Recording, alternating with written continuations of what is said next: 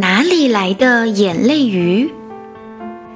小朋友们，盟主今天要分享的是一个很神奇的故事。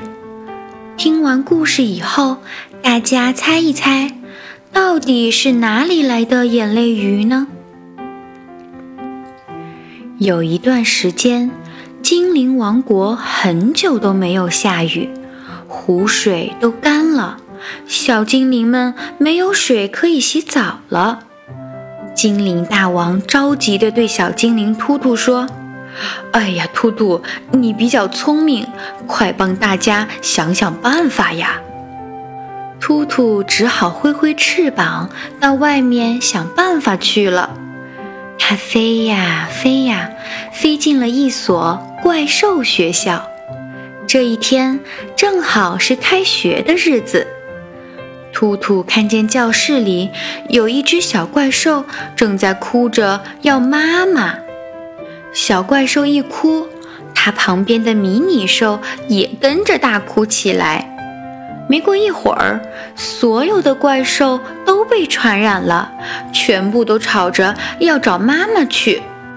怪兽老师不停地安慰着小朋友们：“乖，不要哭了，妈妈一会儿就来了啊。”但是大家的哭声越来越大，每一只怪兽的眼睛都好像装了水龙头，哗啦哗啦地流着眼泪。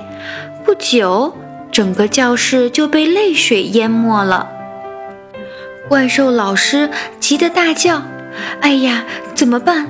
这样下去，所有的小怪兽都会被淹死的。”神奇的是。小怪兽们并没有被淹死，只是它们都长出了鱼尾巴。怪兽老师看着大家的鱼尾巴，吓得不知道该怎么办才好。就在这个时候，怪兽老师看见了突突，他立刻请突突帮忙。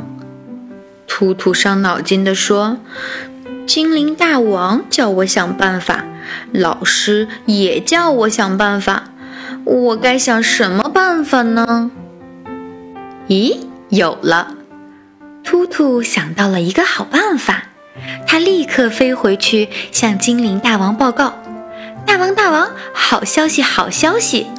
怪兽学校发了大水，我们有水可以洗澡啦！”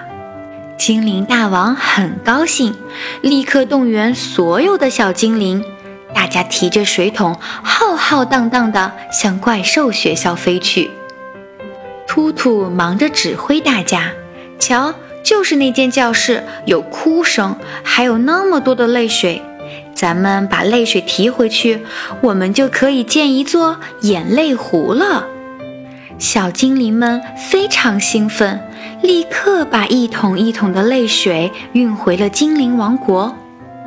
这时候，小怪兽们也都不哭了，大家趴在窗边，好奇地看着小精灵们飞过来飞过去，忙忙碌碌的像小蜜蜂一样。